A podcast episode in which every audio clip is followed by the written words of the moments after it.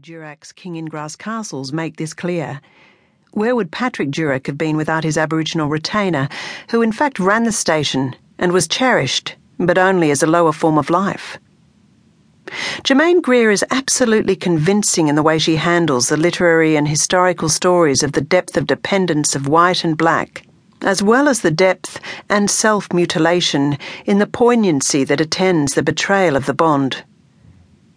It's there in her account of the Lawson story about the white boy who would like to be a tracker like his black mate, even though going native is anathema and a form of death. And in the end, he's left adrift in a culture where he has no language, even to apprehend his grief.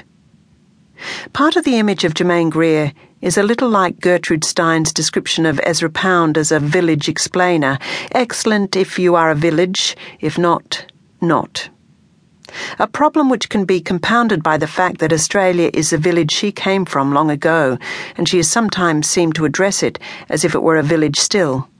But if Australia remains something of a village, it's worth cottoning onto the fact that Greer is being the opposite of hectoring in what she is saying to this country. Her message is a message of mercy, not of vengeance. Hence her central suggestion that we admit we have been living in an Aboriginal country all along, and that we should look in the mirror and tell ourselves where we are and what we are.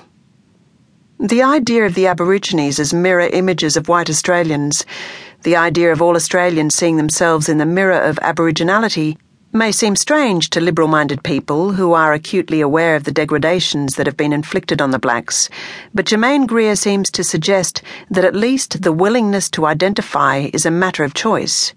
She is careful not to speak for the blacks themselves, but she emphasizes that we must imagine a community before we can construct one. Aboriginality for her is not a matter of lines of descent, of genes and blood. It is a getting of wisdom and of understanding.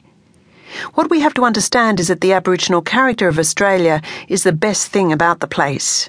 In a deep sense, it is the only thing about the place that is worth believing in as a mythology, and therefore we should cleave to it as an imaginative destiny, our national hope.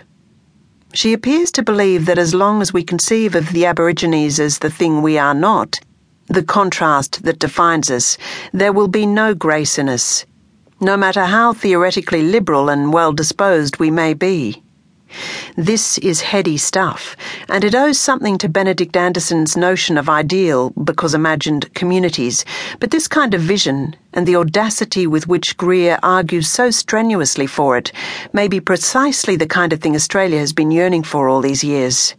After all, as Greer says, the Aborigines have always been trying to seduce white Australians into their web of dreams, and she emphasises not only the gentleness and kindliness of so much of the Aboriginal treatment of white Australians, but also, in a speculative way, the affinities and influences which she suggests may flow from blacks to whites, not vice versa. Do the Aborigines really speak like a broader version of the British settlers? Or is the Australian accent, with its nasalisation and pattering consonants, mediated through a thousand black women nursing white settler children? And there are broad affinities of cultural empathy, or of empathies that seem to go beyond culture, narrowly conceived. What is the origin of Australian evasiveness, of our laconic character? our distaste for self revelation, and our love of endless yarning and anecdote. When Cathy Freeman sat on the ground after her great victory, wasn't that gesture something we instinctively understood in our bones, and didn't we know, without thinking about it, that she was one of our own? Not because of a derivative Australia as we currently conceive it, but because she was, in the deepest sense, our countrywoman, and knew the land as her own. Many pragmatic political Australians of every colour will dismiss this sort of thing as romantic, as the merest flag flying of a symbolic politics. But, as Don Watson said once, no one has ever successfully refuted the idealist view of history, and if we are to change the direction of our history, then a symbolism, grounded in experience, is our best hope. Greer is scathing, some will think too hastily, about the way the Anglo Celtic up yours with the rent monoculture rapidly evacuates any of the potential of the multiculturalism we feign to believe in. But surely she has a point when she says that Aboriginality is the one thing that stands against Australianism in its current.